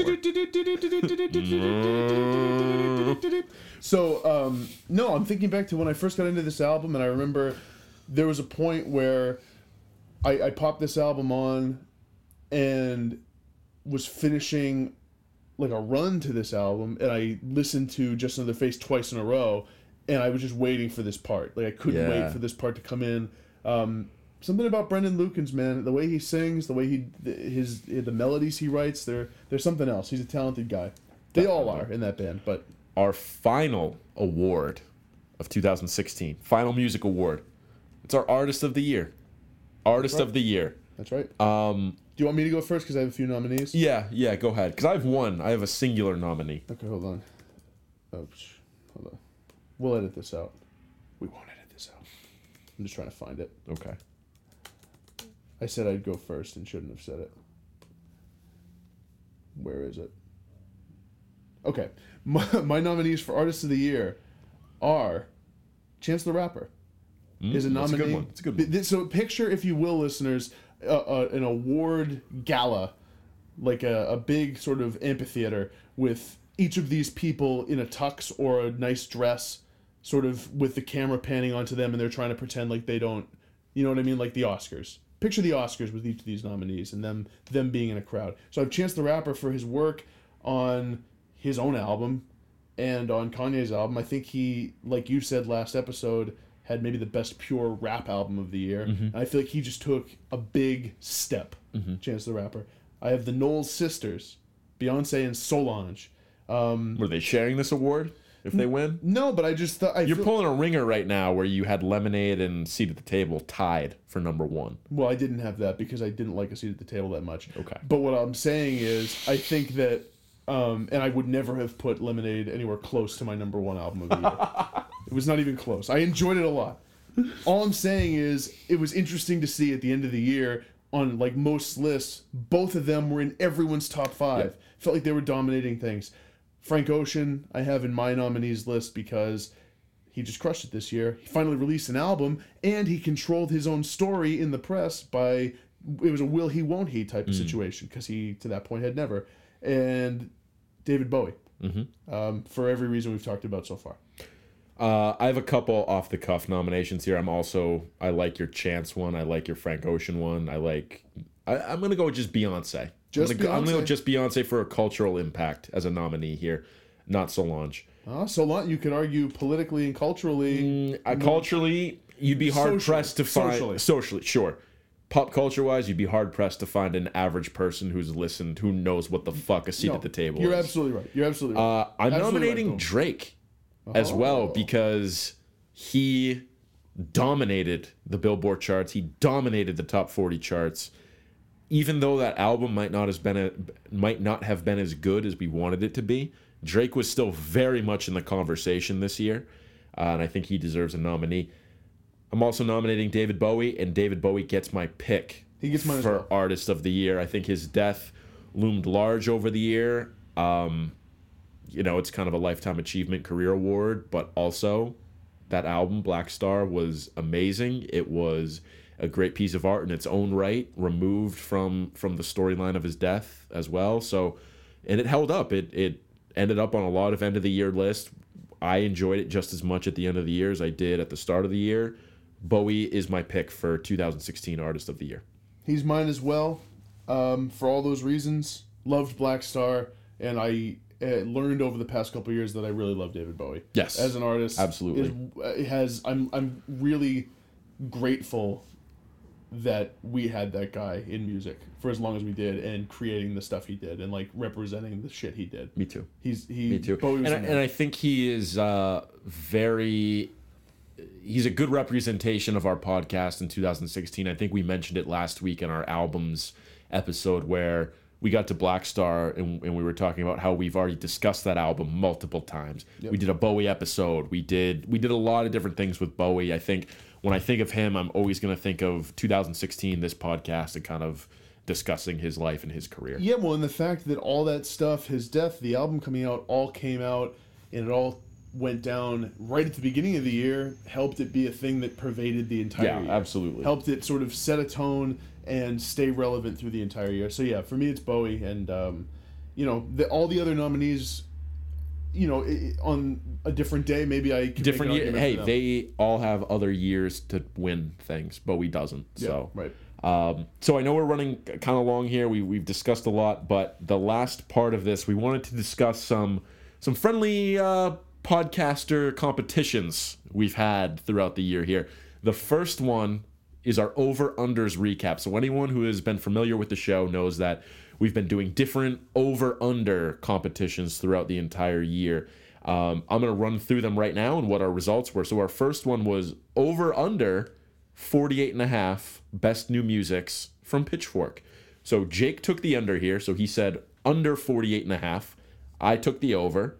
Uh, I ended up winning with 50 total best new musics from Pitchfork this year. The real winner here is both of us for picking a great number. Seriously, That's that was hell it came down to the wire. That's an awesome over un, over under number. We should, did be, we should be odds makers. We should be. Yeah, we should. Good for us.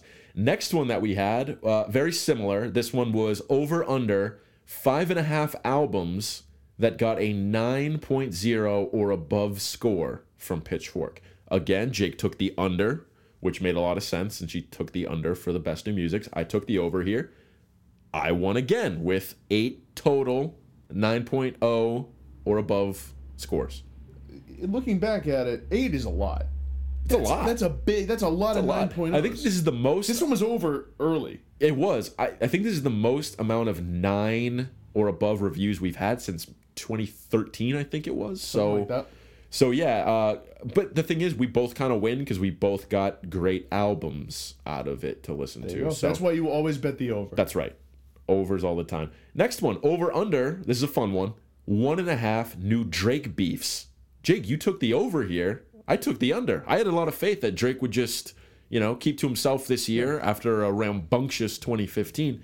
Didn't happen. You ended up winning with two, two big beefs this year. We had Joe Budden and we had Kid Cudi. Yep. Drake was calling out his his mental health issues. Not cool by Drake. Just being kind of a dick. Yeah. yeah, not not the coolest move by Drake. No, uh, speaking of Drake, that was our next over under. We had over or under 287 million listens for a single Drake song on Spotify. And so, if you'll remember, this was based on the success of Hotline Bling. Hotline That's where we set the bar. We were like, nothing could beat that. No. he won't get that many listens again. we were very foolish. We We we, went under. We've lost by a lot. Mm-hmm. One Dance, which you could argue is Drake's now biggest, most popular song ever. It's more popular than Hotline Bling. Which is yeah, It's over a billion, over a billy listens Wait, are you serious, to One Dance on Spotify. Yes, dude? I gotta be it's honest. over a with you. billion. I gotta be honest with you and say I did not know that, and that's crazy. Yeah, I knew. I looked the other day to confirm for this. It's Wow. over a billion. Oh my god. Yes. dude, Drake. What? People love him. Yeah, huh? they do. Oh my god. Uh, next one, over Good under, him. Good for Aubrey. over yeah, over under forty five minutes for a new Kanye West album. How long was it going to be? We both smartly took the over here. Yeezus was a short affair. We thought no chance it's going to be any less than that. We were smart to go over with 45 minutes because Life of Life of Pablo ended up being an hour 6. Just a couple shrewd handicappers. That's right. Uh, last one here. Over under seven days notice for a new Radiohead album. Jake, you took the over here. I took the under. I ended up winning. We got only two days notice before a moon-shaped pool came out on Easter Sunday. And I remember, and I've explained it several times. My logic was Radiohead will do what is least expected, So you, yeah, and so I was like, you know what? This time they'll just do something more traditional. but by that works the other way too because by being traditional or by, by being unexpected, that's actually expected. Yeah, I mean, all I needed here was a week. All I needed was for them to be like next Sunday. Didn't happen. It did. Two days. It did. Two Hey, days. I'm not saying I won it, Life comes at you fast, Jake. especially with Radiohead. So final tally for over unders, we had six total. Uh, I went four and two on the year. Jake went two and four. I went two and four. I can't wait to reset with some new over. I'm excited. We're gonna need to them. we're gonna need to brainstorm about uh, over unders, and I think the rule we make next year is that We have to take opposites. we have to take opposites. We got to take opposites. Although that means we got to find things we feel strongly enough Agreed. about. Agreed. We're gonna need to brainstorm. We'll, we'll do that in our uh, anticipated albums of 2017 episode. I'll do this next segment. Sure. So we are talking stats, statistical breakdown for 2016. Um, so first is total albums listened to. So I take a slight, slight win over Sean here. With I listened to an overall 295 albums this year, including discovered and including 2016 releases. Sean listened to 294.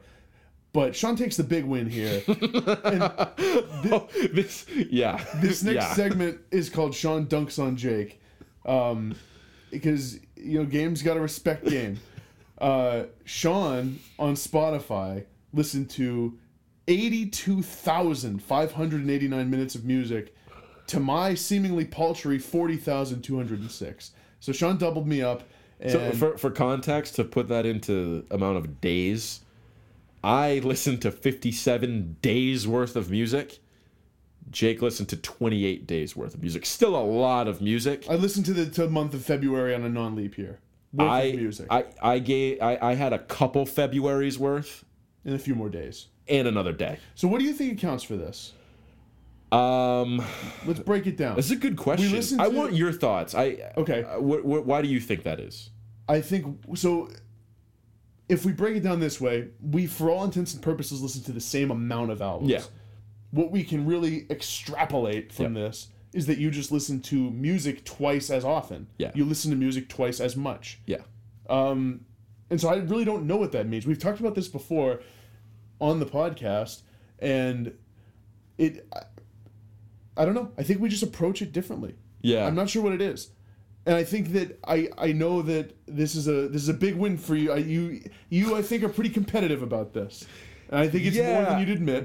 but in a way it's like i don't need to be it's like a stupid thing to be competitive about I think I am more competitive about it because I know how competitive Yeah. you are about it. it's like it wasn't close though it, i i don't know i don't know what it is it to me what i come back to a lot is i get into obsessive constant stretches of listens with certain albums and certain artists. I think even today we were we were texting, we were talking about my deep dive into Titus Andronicus Yeah. as an example, where you were content to go back and you were listening to a a, a, a lot of different albums Yeah. and giving them, you know, one or a couple listens each. And I was just listening to Titus Andronicus's discography over and over and over again. That is really the difference to me there, where it's like you seem more comfortable listening a certain amount of times and being like, I get it, I know what this is.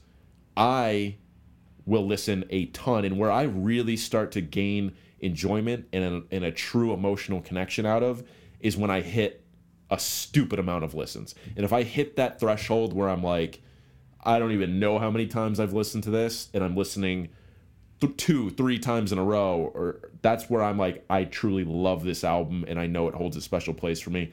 For me, I think that high, high number there is that emotional obsession coming out more than anything.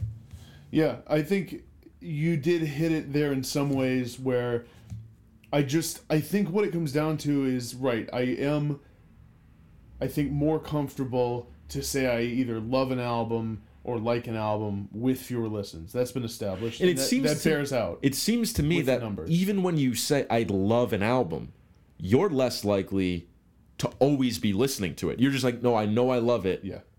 I don't need to keep listening to it. Where me, if it's like I love an album, I'm gonna listen. I'm gonna exhaust it. I'm gonna listen mo- like an insane amount. Yeah. Um I get yeah, I think that's a fair distinction. I think that's fair. And what is troubling at this point listeners are tuned out. So you know, we may as well play it out. This is masturbatory for us. It is. What, so what's interesting to me is that from like a competitive standpoint, I see these numbers and I and I know this trend, and in my mind, because I am slightly competitive and because I like want to do well at things, I see these and I'm like, oh, that must mean like I that Sean likes music more than me. Like Right. he, he that mu- and I'm sure he thinks that. That's what my mind is telling me. Like Sean thinks he's a better music fan than me and likes music more and that like I I just don't get it. He, probably he's like a little embarrassed to be on a podcast with me because I listen to that amount of music in a year. Um, but I think it does just comes down to different philosophies and different habits with Yeah. music, and I don't know. I mean, I still think forty thousand minutes of music is a lot, It's a lot.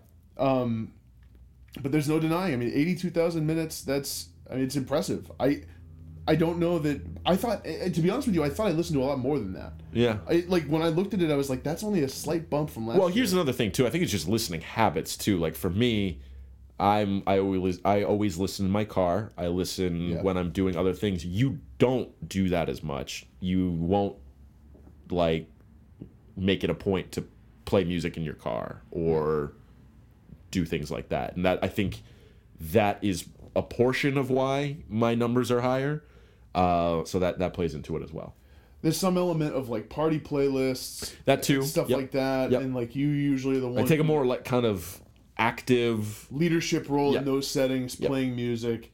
Um, but that doesn't account for it all. I think what it comes down to is you are listening to music more often than I am, and that's the bottom line. And you know what? That is fine. I think that there's, uh, like we talked about this on the podcast before. There's like an unhealthy obsession with the competitiveness of this. We And, like, can with the we albums. n- like We've no, but we said this before that we won't do it. I still catch myself doing it. When I saw my number, I was like, "Oh fuck!" Like it feels like I got an F on a test. I'm I'm gonna make it a point in 2017 to just listen to what I want to listen to, not worry about numbers, not worry about how many you've listened to, how many I've listened to. I'm just gonna listen to music on a pace that's enjoyable, what I want to be listening to, because there were certain points of this year where I got caught up in, oh, I have to listen to this, I have to listen to that. I did too. I'm not going to enjoy those albums if I feel like I have to listen to them. I'm going to listen to things because I find them interesting or want to listen. And I'm going to make a point of doing that in 2017. It's a good resolution. I think that can can stand for both of us. Yeah. Um, Yeah. Probably a good way to wrap it up because Yeah. we we were gonna talk a little bit about 2017 and the year ahead, but we're gonna do a podcast. We're going to do a podcast about that. I, I all I want to say is I'm looking forward to it. It's cool to be able to go on to year 2 of the podcast and year 2 of of kind of treating music this way and I hope it's another uh, strong year. Me too, and I can't wait to to bump my stats and win music next year. Wrong attitude. I'm, I'm gonna retool and come back stronger. No, but I'm looking forward to it as well. I actually already downloaded um, or bought the new Run the Jewels album because it's free on their website. You Really? can just go on and hit, you can't download it yet, but it will get emailed to you on January 13th. cool. Very nice. Very nice. So uh, an early Christmas present for all you Run the Jewels fans. Nice. See you next year. 2016's done. Closing the book. Bye. Bye.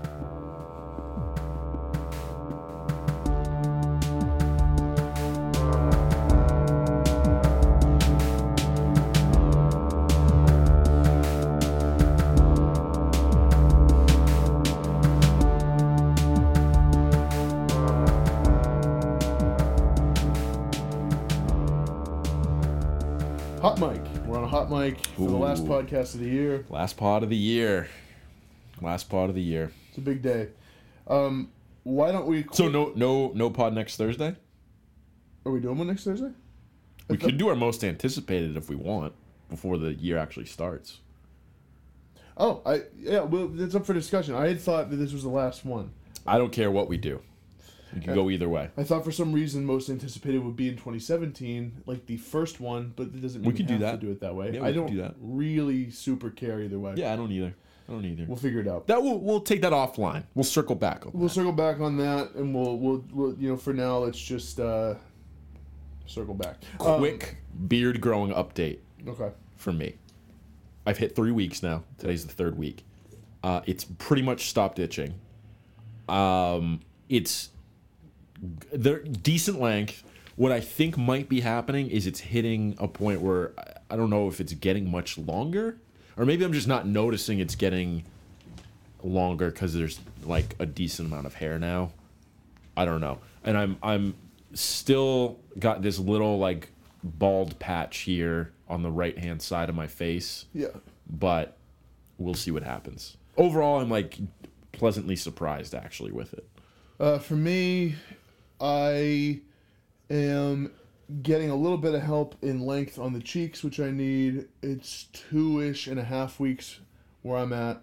Um, I don't know. I'm just gonna write it out.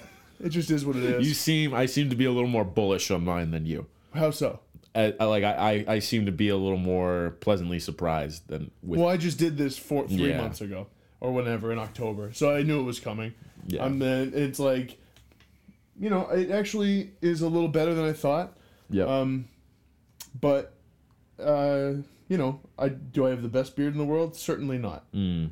And uh, you know, I'm gonna keep it rolling through the end of the year at the very least. yeah, I'm gonna keep mine through Maybe- the holidays. Yeah. See if any any like relatives get a little tipsy and like make a comment about Yeah. it that puts me into a spiral. Right, right. If that yeah. happens, I'll just like shave it the next day, Yeah. crying or something. I have gone through major hurdles of going like been around my parents, been around my extended family on my dad's side, been around my girlfriend's family, been around work now.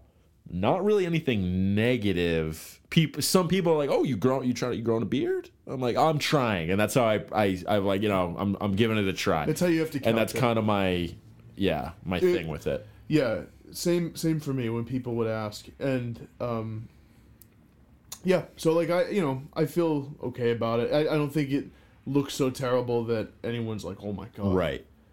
Same. Because like for me, and again we've talked about this. The difference is you have the full goatee. Right. I don't get a goatee. I have a soul patch, but it's blonde and translucent, so you can't see it unless you're one inch from my face. Um, Right. and the sides come in down to the cheek where it gets patchy Mm-hmm. on both sides, and then I have a decent chin and neck action. I have to shave the neck up to Mm. to a certain point. Yeah. Um, so yeah, I don't know. I like. I feel like I'm just not destined to have a great beard, but it is what it is. yeah. I can live with it, and like I'm not embarrassed to walk around with it. Yeah. It feels fine. Yeah. Um, so yeah, that's where I'm at with that. Good. Good. We'll we'll keep you abreast, listeners, We'll, we'll of the you situation. updated. Yeah, post New you Year's. definitely care. Um, Quick top five Christmas songs. Christmas songs. Happy holidays, by the way, listeners. No, no, Jake. I, I don't want any war on Christmas on our podcast. Wow. Okay, it's Merry Christmas, and Wow. that's it. Wow. And that's it. No, I'm just kidding, listeners. I was channeling the inner Fox News uh, that my dad watches a lot of on there. I don't care what the fuck you say. Real quick, my take on that has always been like I kind of hate both arguments in that because it's like if someone came up to me and said Happy Hanukkah, I'd be like, oh, thank you, that's very nice of you, and kind of cool that someone would say that. If someone says Happy, ho- if someone says Happy Holidays to me, I'm also not offended by don't that. If you're offended either way that someone's wishing you well, rethink a few things. Yeah. it's not a big deal. Yeah, exactly. It doesn't matter. All right. Uh, let me my- pull okay. up the text where I. my my Christmas songs that I have off the top of my head, um, one, the Christmas song by Nat King Cole. That's my number one. That's not changing. The rest of my top five could change. It's kind of fluid. Number two, I'm gonna put. Um, you could put like any song from that Charlie Brown Christmas album on there as like my number two, whatever I'm feeling at the moment. That's my number two. Number three, I'm gonna put Bruce Springsteen. Santa Claus is coming to town. That live version is great. Number four, I'm going with Trans Siberian Orchestra, Christmas Eve, Sarajevo, or however you pronounce it. Mm-hmm. Number five, I'm going Little Saint Nick by the Beach Boys. I'm gonna go with no. Oh, oh, oh! Honorable mention: Auld Lang Syne. Mm-hmm. One, just a great song in general. Good song. Just a great song. kind of a New Year's song Yeah. thing. Um, my top five, I'm gonna go no particular order. I also have Christmas song, The Christmas Song by Nat King Cole. I have Happy Xmas War is Over by John Lennon, which I know Sean takes exception to for the children. I don't like the kids in that. I don't like it. Ruins the song for me. If the kids aren't in it, that's a top five song for me. I'll give- Fuck those kids. I'll give you this: if if John just sang the chorus, yeah, it's better. It would be better. better. It would be better. And there's this, you know, Christina Perri. Yes. She sings that song from like Twilight or whatever it is. Yes. Um, a thousand years or whatever it's called. She sings a version of it where, and she's a really good singer, and she sings that in the chorus. It's really good for that. Number. Uh, also, I have either O Tannenbaum or uh, "Christmas Time Is Here" by Vince Guaraldi off the Charlie Brown Christmas soundtrack. I have This Christmas by Donny Hathaway, a good soul and like kind of Yeah, R and B ish. Christmas song. Awesome tune.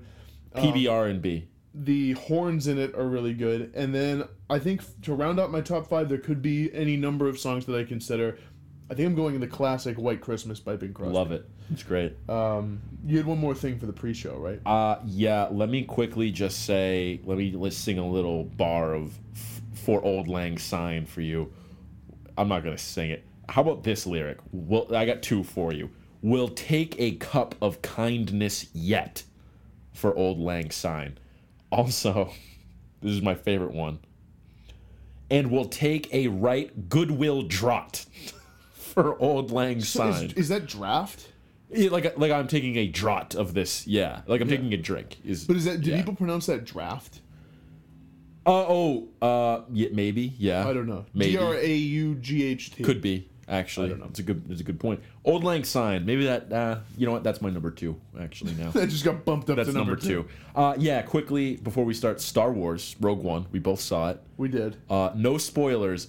What do you think of the? We we've already talked about this. I don't want to go super in depth on it. I really liked it, but what do As you, did I. What do you think of the CGI people in it? General Tarkin and Leia. yeah, Um. Leia might have been a little bit of a spoiler. So spoiler alert. General Tarkin, Grand Moff Tarkin, threw me off. I didn't like it. You know. Okay. Here's the thing. I didn't like it. It, it took me away from the movie. I was like, what is he ri- like? What's happening right now? Yeah. now? Okay. So I have I have kind of a two thoughts on it. One, I agree. It took me out of it a little bit, and I was always look staring at him because I was like, is he CGI? What's Right. going on there? But I appreciated that it looked just like him, Yeah, I would have. Pref- and the voice was perfect. it was. It was. I.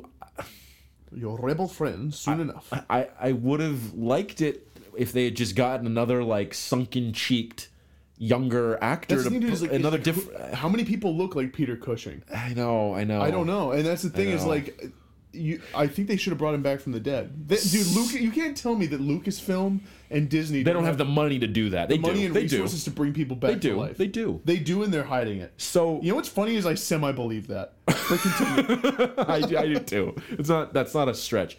I think we're gonna run into more of this as more of these Star Wars Star Wars spin-off movies start happening because Yeah. you're gonna be putting these in and out of different timelines. You're gonna be getting cameos. You're gonna be getting old characters that they want to give cameos to. So I think that's just gonna keep happening. I think we have to get used to it. yeah. Prince Leia looked really good. That Yeah. one looked good. I thought. Well, the thing is, you saw more of Tarkin. Tarkin came and went sometimes. Sometimes it looked real, like really real. And it Other like a times it looked game. it didn't look good. It did. It would look like a video game here and there. I I just love Tarkin. I did, as yeah, a character because yeah. he's so fucking ridiculous. He's hilarious. and like no one else talks like him in the world. no, And so like the fact that Tarkin was in the cut, I got really excited. I did too. The ending was awesome. No spoilers. And no spoilers. Let me just ask you generally, because people already know based on the previews, Darth Vader's in it. What'd you think of Vader? I liked him. Here's okay. Tell me if this makes sense to you. I still love Vader. I still love pretty much everything about him.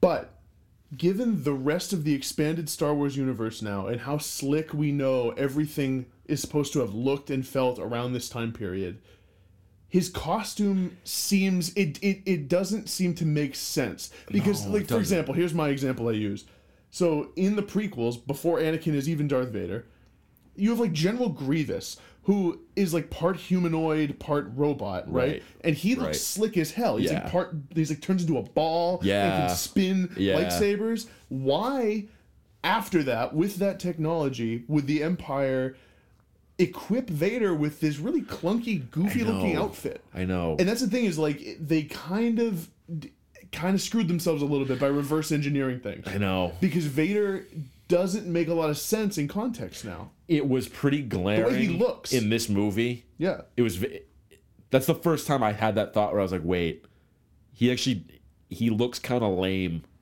He doesn't look like intimidating or scary. I wanted him so bad to like when he's coming out to meet uh, what's his name, White Cape dude. I, don't really liked him by the way. He, was was, in- in Place Beyond the Pines. He was also in uh, The Dark Knight Rises. that's right. That's right. He He had like a lisp in that movie. he's a great like character actor. He's awesome. villains, yeah. He's great.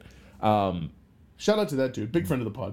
didn't didn't love Vader's first appearance. Also, why is he back on Mustafar? I don't know. In like the same like room, he just like slaughtered people. I like maybe that's just where he's been. I don't that know. like- and that's the thing is like what I realized was as much as I love Vader, I feel like he worked better when I didn't know a lot about him. when I hadn't visually bridged the gap between the prequels and the Agreed. sequels. Agreed.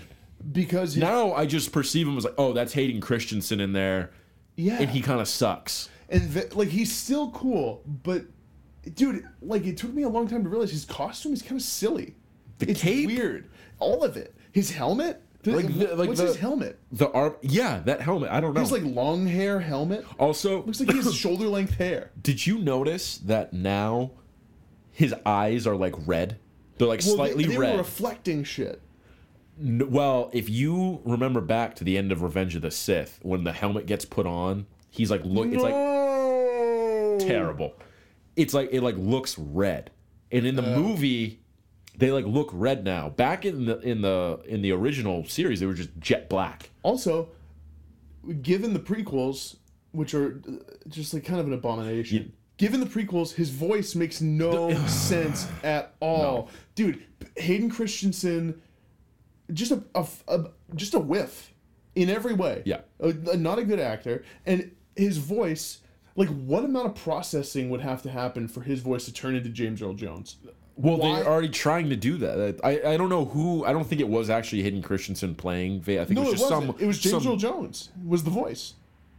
Oh, it was. I thought he died. No, I looked in the credits. It was oh, him. Oh no shit. Yeah. Oh, that's awesome. Right, but what I'm saying is for the plot, the fact that he gets this voice. Oh, I know. Makes yeah. no fucking yeah, yeah, sense. yeah. I guess you could explain that away, being like his vocal cords got burnt and like you know Yeah, whatever. You can. But I forget what I was gonna say now about Vader. I don't even remember. Good. Look, I don't want to take away from Rogue One. You know what? I thought one- one one last last thing. I thought the last hour was awesome. I thought it was a little rocky in the beginning, to be honest with you. It was because there was all kinds of table setting. Yeah. And they were jumping from planet to planet every Yeah, five minutes. And they're planets that me, as a huge Star Wars guy, Star Wars nerd, have never heard of. Yeah. That always makes me nervous because I'm like, ooh, even in the extent expanded universe books, they never talked about these planets. right. So, So that makes you nervous. it does, yeah, it does. Because I'm like, what? What is this? I'm gonna go. I'm gonna go consult a Star Wars Galaxy map after this podcast Yeah. and- to make sure that that like So- these are kosher. For me, who someone who never really delved into the extended universe, but was pretty into the movies, and I like I have a pretty good memory, so I kind of remember most of the movies, but I never read the books. Like with with planets, dude, you could call one like Booba Wat Wa. No, And I, I would be no, like, no, and no, no, Get the for, fuck out of here with that. I know, but for me, I have no context, so I'm like, I don't care what it's called. I don't even think about it. For mo- like, if they're going to a new planet, I don't care what it's called. I don't even know. Yeah, Like, you could say anything. that's true. Well, I loved that they explained away. Is. Booba Wat Wa a planet? It's not. It's not. It's Would it be in the Mustafar system? If no, it, it wouldn't. It Okay. wouldn't. I know every moon in the Mustafar system. That's not true. Mustafar doesn't have any moons. That's wow. I don't know that for sure. So I'm just see when you get up to a certain knowledge level, You're in a and- different and, you speak confidently. People aren't going to call you on it. No, So, never call you on I- anything Star Wars. right. Because Teenage Jake made the mistake of challenging Teenage Sean to a text Star Wars You got trivia. dunked on. I got dunked on. That's a theme in this episode. But the thing is, I didn't realize what I was up against. I was No, like, you oh, he's seen the movies. I've seen the movies. We'll see who remembers more. And you were like, what planet does Luke's uncle, like, not Uncle Owen, I don't know, whoever, where does he come from? And whose father? And which alien species is he? And I'm like, I, I'm like, uh, who's Luke's dad? you think you're pulling one over on me? I mean, I didn't ask that. I asked some okay questions. We should jump in. yeah, let's dive in. Let's dive in. Uh, all right, ready? Three, two, one.